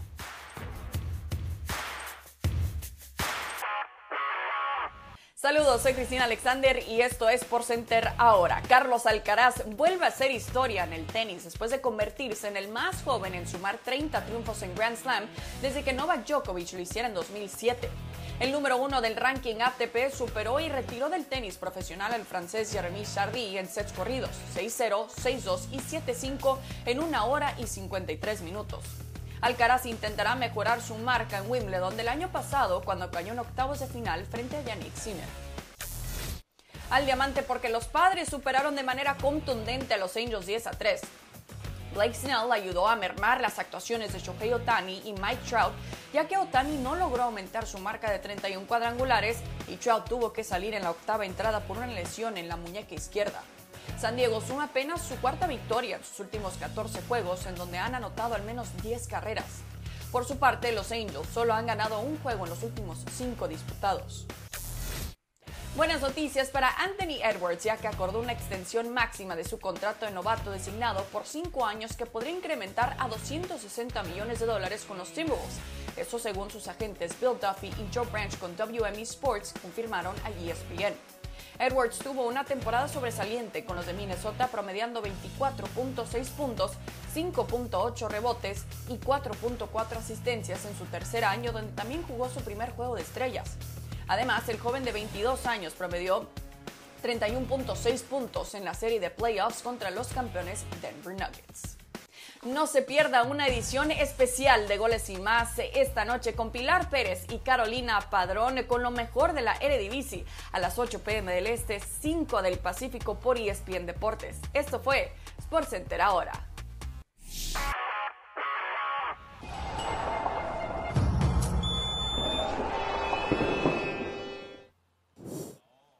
Desde ayer que venimos anunciando la presencia en Jorge Ramos y su banda de Jared Borghetti. Ya está con nosotros, demora un poquito, pero como siempre, como los grandes goleadores, aparecen cuando tienen que aparecer. Jared, ¿cómo te va? Bienvenido, qué placer tenerte para hablar, por supuesto, de fútbol, de Copa Oro y especialmente de la selección mexicana de fútbol. ¿Cómo estás?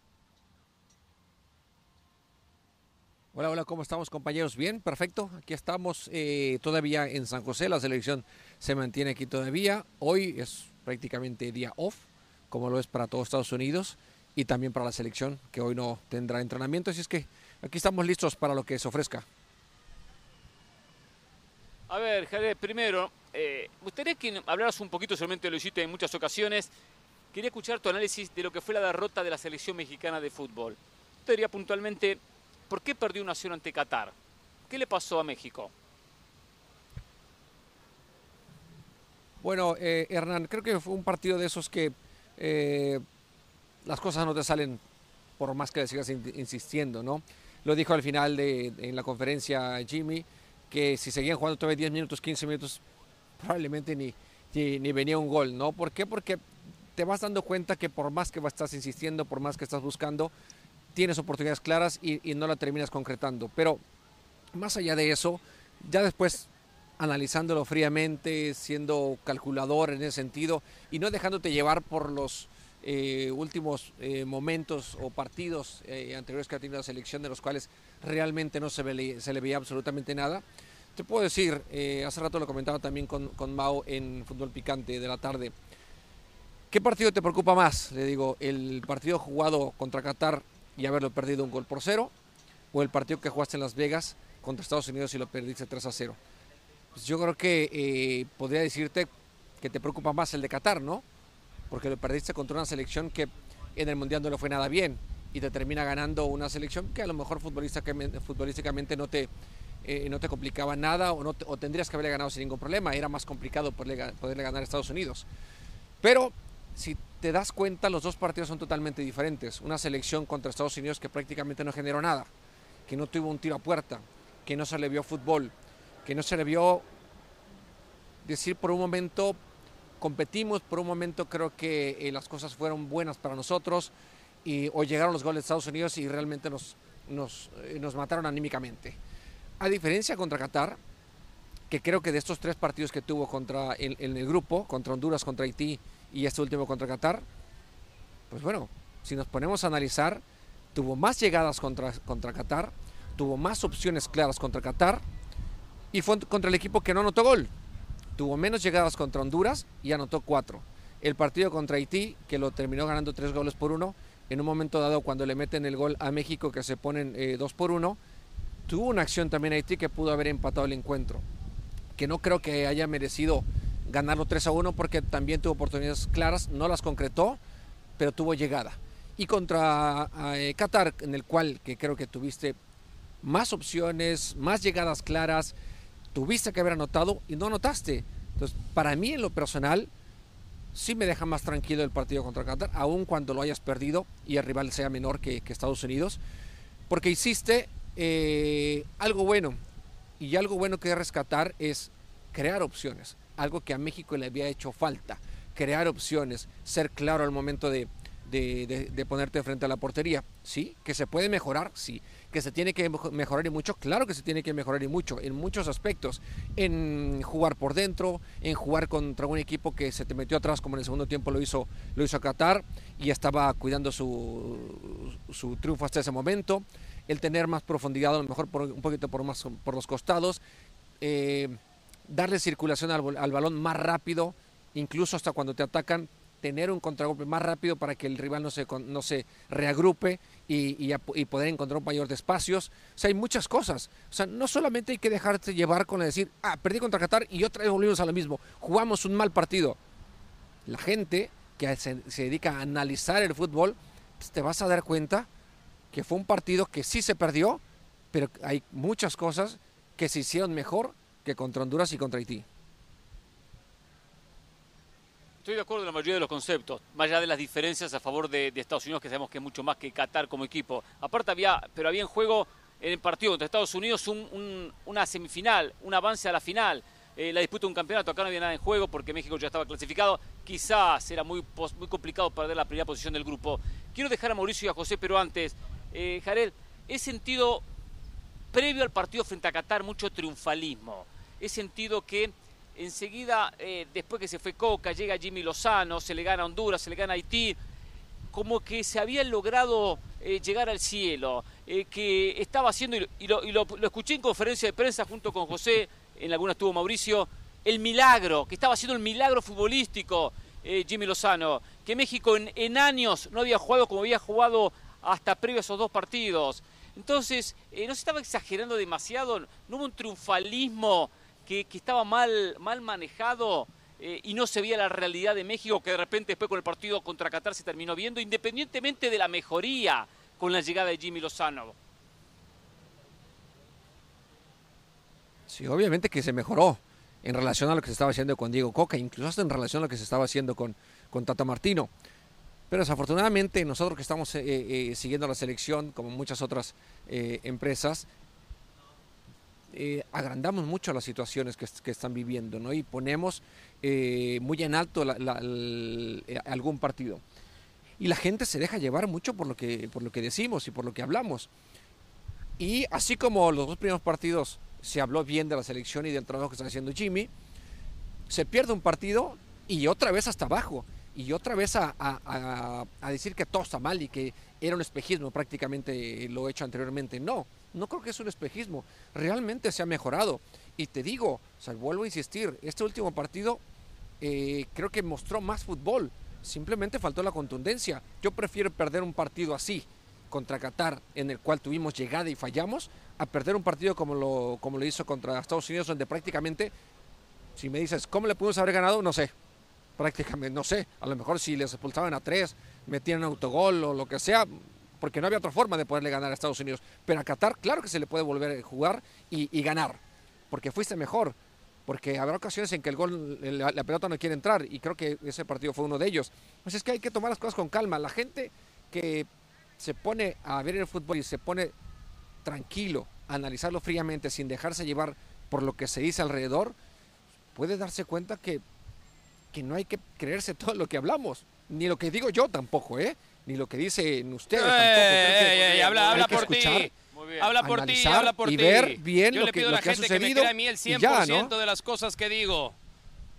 No, no, no, yo no, no, no, eh, perdón, perdón, perdón intervenir, pero sí, me pone de malas que venga, venga Jared Borghetti a decirle a la gente que no crea lo que yo digo. Yo no, habla por ti. Si tú no quieres que te crean el 100%, tú es, no, bueno, a ver, yo conozco bien a Jared Borghetti, pero no puede venir aquí a decirle a la gente que no crea lo que digo, porque yo todo lo que digo es una opinión y es verdad. Pero bueno, no me voy a enojar, yo a Jared lo quiero mucho. Eh, somos además... ¿Quién habla? ¿Quién habla, perdón? de escuela, estudiamos ¿Quién habla? en la maestría. Eh, Mauricio Pedrosa, Jared, no te hagas güey. Sabes perfectamente que soy yo el que te está ah, hablando y por eso tomas esa postura, no, esa postura no, te reconocí la voz. incendiaria, No tengo por qué hacerme güey. Contra mis Pero felicidades por pensar así, que todo lo que tú tienes, gracias. todo lo que tú tienes es, muchas gracias. yo te lo agradezco. Te tienen que creer y porque todo lo que tú dices es la verdad. El 100% me tienen que creer. Yo digo solo la verdad, yo no miento. Así es que no me pongas a mí en ese saco. Para otros compañeros, adelante, seguro. Pero a mí te lo pido que no. Pero bueno, vamos a lo importante. Dos preguntas en una para Jared Borghetti. La primera, bueno, voy con la segunda. La segunda pregunta. Em, ya resolvimos, habiéndolos visto, casi compartiendo la misma cantidad de minutos e incluso habiéndolos visto juntos en la cancha. Ya resolvimos para los partidos de cuartos, semis y final quién tiene que ser el 9 de la selección mexicana de fútbol, número uno, eh, número dos, y la más importante, ¿cuántos goles hiciste ayer en el partido de prensa contra el cuerpo oh, técnico de la selección? Eh, negativa ninguna de las dos. La primera creo que no, todavía no resolvimos porque eh, desafortunadamente Jimmy en el segundo partido vuelve a iniciar con con Henry Martín y creo que para mí esa era la oportunidad para, para Santi de hacer uno y uno. Porque este último se juega totalmente de otra forma. Eh, lo, comentó Hernán, ¿no? en un partido donde ya tenías eh, el, primer lugar del grupo, eh, pero que se juega diferente. Se juega diferente.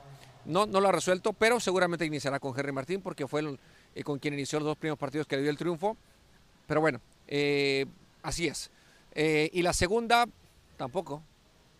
Eh, tuvo, miedo eh, el cuerpo técnico de la selección, el staff de la selección, y cancelaron el partido. Cuando vieron la alineación de nosotros, dijeron, no, ¿sabes qué? Eh, así estamos bien, así es que... ¿Cuál era? ¿Cuál era el 11? ¿Puedes compartirnos el 11 de, prensa que estaba listo para, para aniquilar al cuerpo técnico? ¿Puedes compartir el 11? Y eso que no estábamos nosotros. No, no, no, no lo puedo compartir porque luego van a estar eh, preparándose para ese 11 que posible que podemos sacar a la cancha. Así es que tenemos que eh, hasta el final darlo darlo a conocer porque si no pueden sacar ventaja. ¿Algunas figuritas? Discúlpame. A ver, algunas figuritas, algunos jugadores. O sea, es, es Mauricio. Dionisio iba de titular o no? Dionisio iba de titular o no? no, sé. De aguatero, él es el aguatero. Dionisio iba, iba de 8. Dionisio, Dionisio iba de 8. Dionisio de 8. Jared, eh, Jared le manda un fuerte y le pone cadencia. Preséntate porque, luego, preséntate porque luego no sabe quiénes son los compañeros. Preséntate. No, no, no, tan claro. Es que eh, la manera Jared, que lo dice Jared está acostumbrado. Que, que, si te, das, te escuchaste, si te escuchaste dije, dime José. Jared rápido. Jared rápido me reconoce el nombre porque Jared sabe eh, reconocer las voces del fútbol. Aquí en este programa hablamos de fútbol. Jared, hace un ratito escuchamos al Vasco Aguirre y él eh, comentaba que cuando habla con los futbolistas mexicanos que militan en Europa, muchos de ellos no quieren venir o cuando vienen están incómodos. ¿Por qué Jared? Usted tiene comunicación con muchos de ellos, no les pido nombres, pero ¿por qué Jared? ¿Por qué el futbolista mexicano no quiere venir o cuando viene está incómodo? Perdón, perdón, ¿me escuchan? Ahí está, otra vez, otra vez, perdón, es que me había entrado una llamada. Sí. Jared decía el Vasco Aguirre que el futbolista mexicano que milita en Europa eh, muchas veces no quiere venir a la selección o cuando viene se siente incómodo. ¿Usted platica con muchos de ellos. Para usted, ¿por qué Jared? ¿Qué, qué, qué motivos le dan? ¿Por qué no quieren venir? ¿Por qué están incómodos bajo el contexto actual de selección mexicana de fútbol? Bueno, es, es sencillo, José. Cuando la situación no está bien, cuando la selección no anda bien, pues obviamente las críticas y, todo lo que genera un mal momento de una selección, tienes a toda la prensa, tienes eh, eh, eh, a toda la gente diciéndote de cosas, que eres un fracasado, que eres un mediocre, que esta selección no sirve para nada, que eres una vaca sagrada, que no deberías de estar, que viene el cambio generacional. Entonces dime, ¿quién, quién quiere venir y estar escuchando todo eso? Pero son ellos mismos los que pueden cambiar todo esto si la selección estuviera bien, si la selección estuviera pasando por un momento, pues claro que quisieran venir. Claro que quisieran venir y decir, sí, claro, ser, ser campeón de la Copa Oro, ser campeón de la Nation League. Obviamente, hacer algo diferente, hacer más cosas de, las de, lo que los que estuvimos ahí no hicimos. Ser campeón de Copa Oro tres o cuatro veces, aunque muchos digan, ah, ¿qué de caso tiene ganar la Copa Oro? Pues bueno, es la federación en la que, confederación en la que estamos y es la que muchos de los jugadores eh, que no están en la selección quisieran estar en la selección y ganar una Copa Oro y ganar una National League y ganar lo que tengas por enfrente y llegar a un quinto partido y llegar a un sexto partido. Pero la única forma de poderlo cambiar es venir, cerrar la boquita, trabajar y, buscar hacerlo lo mejor posible para conseguir los resultados. Nada más. Los, los resultados son los que nos van a poner en la situación que más nos convengan. Y la que más nos conviene, pues obviamente es que gane México, ¿no? Claro. Yo, yo tengo una más, puedo hacer una más. Adelante, sí, sí, estoy en libertad. Muchas gracias, muchas gracias. Acá no, acá no limitamos las preguntas. Limita el tiempo, la producción limita el tiempo, no yo. Eh, Jared, eh, quiero preguntarle por uno de los referentes de esta selección de Copa Oro, Edson Álvarez. En el partido contra Estados Unidos, partido cerrado, más allá de que Estados Unidos era más, Estados Unidos no generaba muchas oportunidades de gol. Viene el error de Edson Álvarez, el partido se abre y termina en goleada. Contra Qatar, Edson Álvarez se equivoca en la salida y después se equivoca Guillermo Ochoa. Pero de Edson Álvarez puntualmente, Jared, ¿por qué se está equivocando de manera tan puntual? Errores que han ido directamente al marcador. No, bueno, es, difícil decirte el por qué se está equivocando. Primeramente está jugando en una posición que no es donde regularmente juega, ¿no? Él juega en la contención y si, y si sabes, si juegas en esa posición, pues obviamente tienes a alguien más atrás que puede solucionarte ese error. Eh, creo que eh, fue errores puntuales, desafortunados, que terminan eh, en, una, en una situación que, termina marcando diferencia, ¿no? y del otro, de, Memo, creo que sí, a lo mejor pudo haber hecho más. El remate es muy cercano, con fuerza, y, le pone la mano y no logra, no logra sacarlo. Creo que, que Edson tiene, a lo mejor tenía un poquito la mente también en lo que, eh, que puede estar pasando en Europa con él, ¿no? Su salida de, del Ajax, que al final se cayó con, con el Dortmund. Eh, él a lo mejor buscando un cambio de, equipo para tratar de, de, cambiar de liga y, de económicamente le vaya mejor. No ha podido. Claro que la, que la mente está un poquito perdida, pero no deja de ser un gran jugador.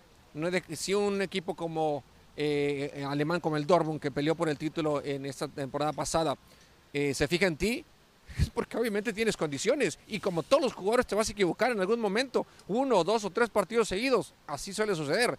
Como en muchos otros partidos será la figura tres, cuatro, cinco partidos seguidos. Pero eso no significa que, que sea un mal jugador Edson Álvarez. Para mí creo que es un gran jugador, pero que Jimmy en este momento lo puso en una posición en la cual un error pues, tiene, esta, tiene esta consecuencia. ¿no? Jared, ¿qué harías con el tema técnico selección mexicana de fútbol? ¿Continuidad a Jimmy Lozano? ¿Continuidad si gana Copa Oro? Si no la gana, ponerlo como asistente, sacarlo de las elecciones. ¿Qué, haría Jared Borghetti hoy pensando, planificando el futuro en el cuerpo técnico de México? Eh, Hernán, hay que esperar a ver cómo le, cómo le termina yendo en esta Copa Oro. Eh, las formas creo que serán importantes de cómo, de cómo se juega y cómo se termina. Eh, Creo que desde mi punto de vista es un técnico joven que tiene todavía mucho por aprender. Eh, si es que las cosas llegan a terminar bien dentro de esta Copa Oro, no me, no me caería nada mal que le dieran continuidad, eh, buscando un buen grupo de, asesores que pudieran trabajar con él, no directamente eh, durante un torneo, en la preparación de un torneo y un post-torneo para ver cómo, para analizar cómo fue. ¿no? Primeramente para prepararlo y después para ver eh, eh, cómo fue lo que sucedió y, qué, y por qué tomó ciertas decisiones. Eh, creo que eso, eso sería importante. es un técnico que tiene cosas diferentes, es un técnico que piensa diferente, es más, más a lo actual. Hoy en un día off, para muchos en, la prensa les, les, resulta malo, ¿por qué tienen que darle off? Si después del partido que se perdió y todo el tiempo que tiene, el poco tiempo que tiene trabajando y que tiene que preparar, pero son técnicos que están en otra mentalidad. hay jugadores, la, mayoría de los jugadores que están aquí tienen más de 30 días concentrados, donde todos los días, todos los días, todos los días están entrenando, están aquí buscando eh, preparar cada partido. Obviamente que el jugador también en un momento necesita alejarse de todo eso, ¿no? Pero las viejas técnicas siempre dicen que ante las derrotas siempre hay que trabajar más y más y más y más. Y no solamente es en la parte física, en la parte futbolística. Yo creo que también hay que dejar descansar y a veces ocasiones también trabajar la parte, la parte mental. Y yo creo que eso lo entiende bien Jimmy, ¿no? Eh, la suma de diferentes formas, estilos y épocas del fútbol actual es importante. Eh, creo que él, en, otro sentido, si él no siguiera, si viene un técnico nacional, depende quién sea y, no creo, bueno, ahí estaría todavía dudando si Jimmy se quisiera quedar de auxiliar. Si viene un técnico extranjero, yo creo que sí. Yo creo que ahí sí él tendría que replantearse bien y dependiendo quién sea, sí sería importante para él aprender de, alguien que, tiene otra visión, ¿no? que tiene otra idea del fútbol o de los técnicos que él ha visto eh, regularmente aquí en, el fútbol mexicano. ¿no? Esa sería mi, mi forma de pensar. ¿no? Eh, hace un, bueno, Jared en sus explicaciones eh, muy puntuales de las cosas que pasan con la selección. Ha mencionado eh, hasta en tres ocasiones a la prensa, la prensa, la presión de la prensa, las críticas de la prensa. Yo con, con Hernán Pereira, Jared, al principio del programa, eh, Hernán ponía a la prensa también como uno de los factores nocivos eh, no quiero poner palabras en tu boca exactamente, pero hacías, hacías el comentario de que como la el principal responsable. Con, la prensa, no, no, no, dijo principal, como un gran responsable de los malos momentos de la selección. Nos quedan, nos queda un minuto nada más, Jared. Yo creo que la prensa tiene cero culpa de los resultados de la selección mexicana. No, no, no. Ese es mi comentario. Yo creo que tiene cero culpa. ¿Qué crees tú? ¿Tú sí crees que la prensa puede tener responsabilidad en todo esto? Mi nombre es Mauricio Pedrosa, por cierto. A ver, escúchame. eso. Un, placer, Mauricio. Escuche, Mauricio. yo, te estoy, yo no estoy diciendo que la prensa tenga la culpa. Yo, sé si estoy diciendo que la prensa en muchas ocasiones condiciona, condiciona al aficionado que va a la cancha a cierto tipo de acciones, a, reacciones más bien, ¿no? Porque lo vimos, si estuviste en el partido, después de que recibe el, primer gol México, ¿qué es lo que hace la gente? Empezar a gritar. ¿Cómo por qué? ¿El partido ya se terminó? Y todo va ¿Y esa es culpa de la prensa? Se perdió el partido de la prensa o de, los jugadores? ¿Y cuál fue la reacción de la prensa? ¿Cuál fue la reacción de la prensa? Rápidamente decir que México fue un espejismo, que México está mal, que prácticamente eh, no había avanzado nada, retrocedimos otra vez a lo mismo.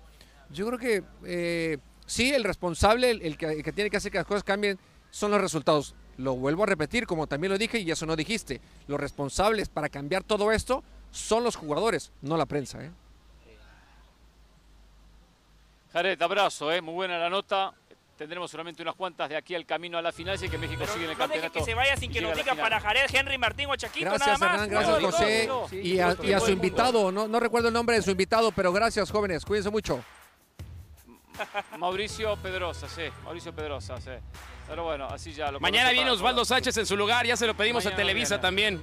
Señores, gracias. Un goleador de verdad, ¿eh? No como el que tiene otro. Es decir, que es goleador, ¿eh? Volvemos en Jorge Ramos y su banda.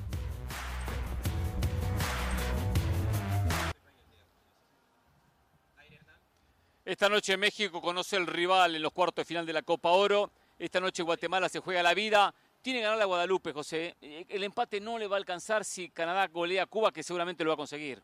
Sí, tiene que ganar eh, García de titular y regresa Rubio Rubín, que se había lesionado contra Cuba. Hoy Luis Fernando Tena entiende que tiene que ganar y los cambios son ofensivos. Vamos, mi guate, ¿eh? Vamos, vamos. Vamos, mi guate. Tena cantó el himno de Guatemala. Mauricio, usted lo va a cantar. Yo lo voy a cantar contigo hoy, el himno de Guatemala. No, yo no lo voy a cantar. Nada más pásame la letra porque no me lo sé tampoco. Pero me va a tirar buena onda. Yo sé, usted siempre tira buena onda. Guatemala clasifique. Me, alegraría por el flaco tenis y por supuesto por, Guatemala. ¿eh? No tengo ningún sentimiento. Pero si Guatemala no clasifica, yo me quedo, ¿eh? Yo no soy como Jenny Fernández, ¿eh? Yo no me voy, yo me quedo con ustedes. Se queda, sí, sí, sí, sí. Hoy creo que Mauricio Rivas se, regresa a casa.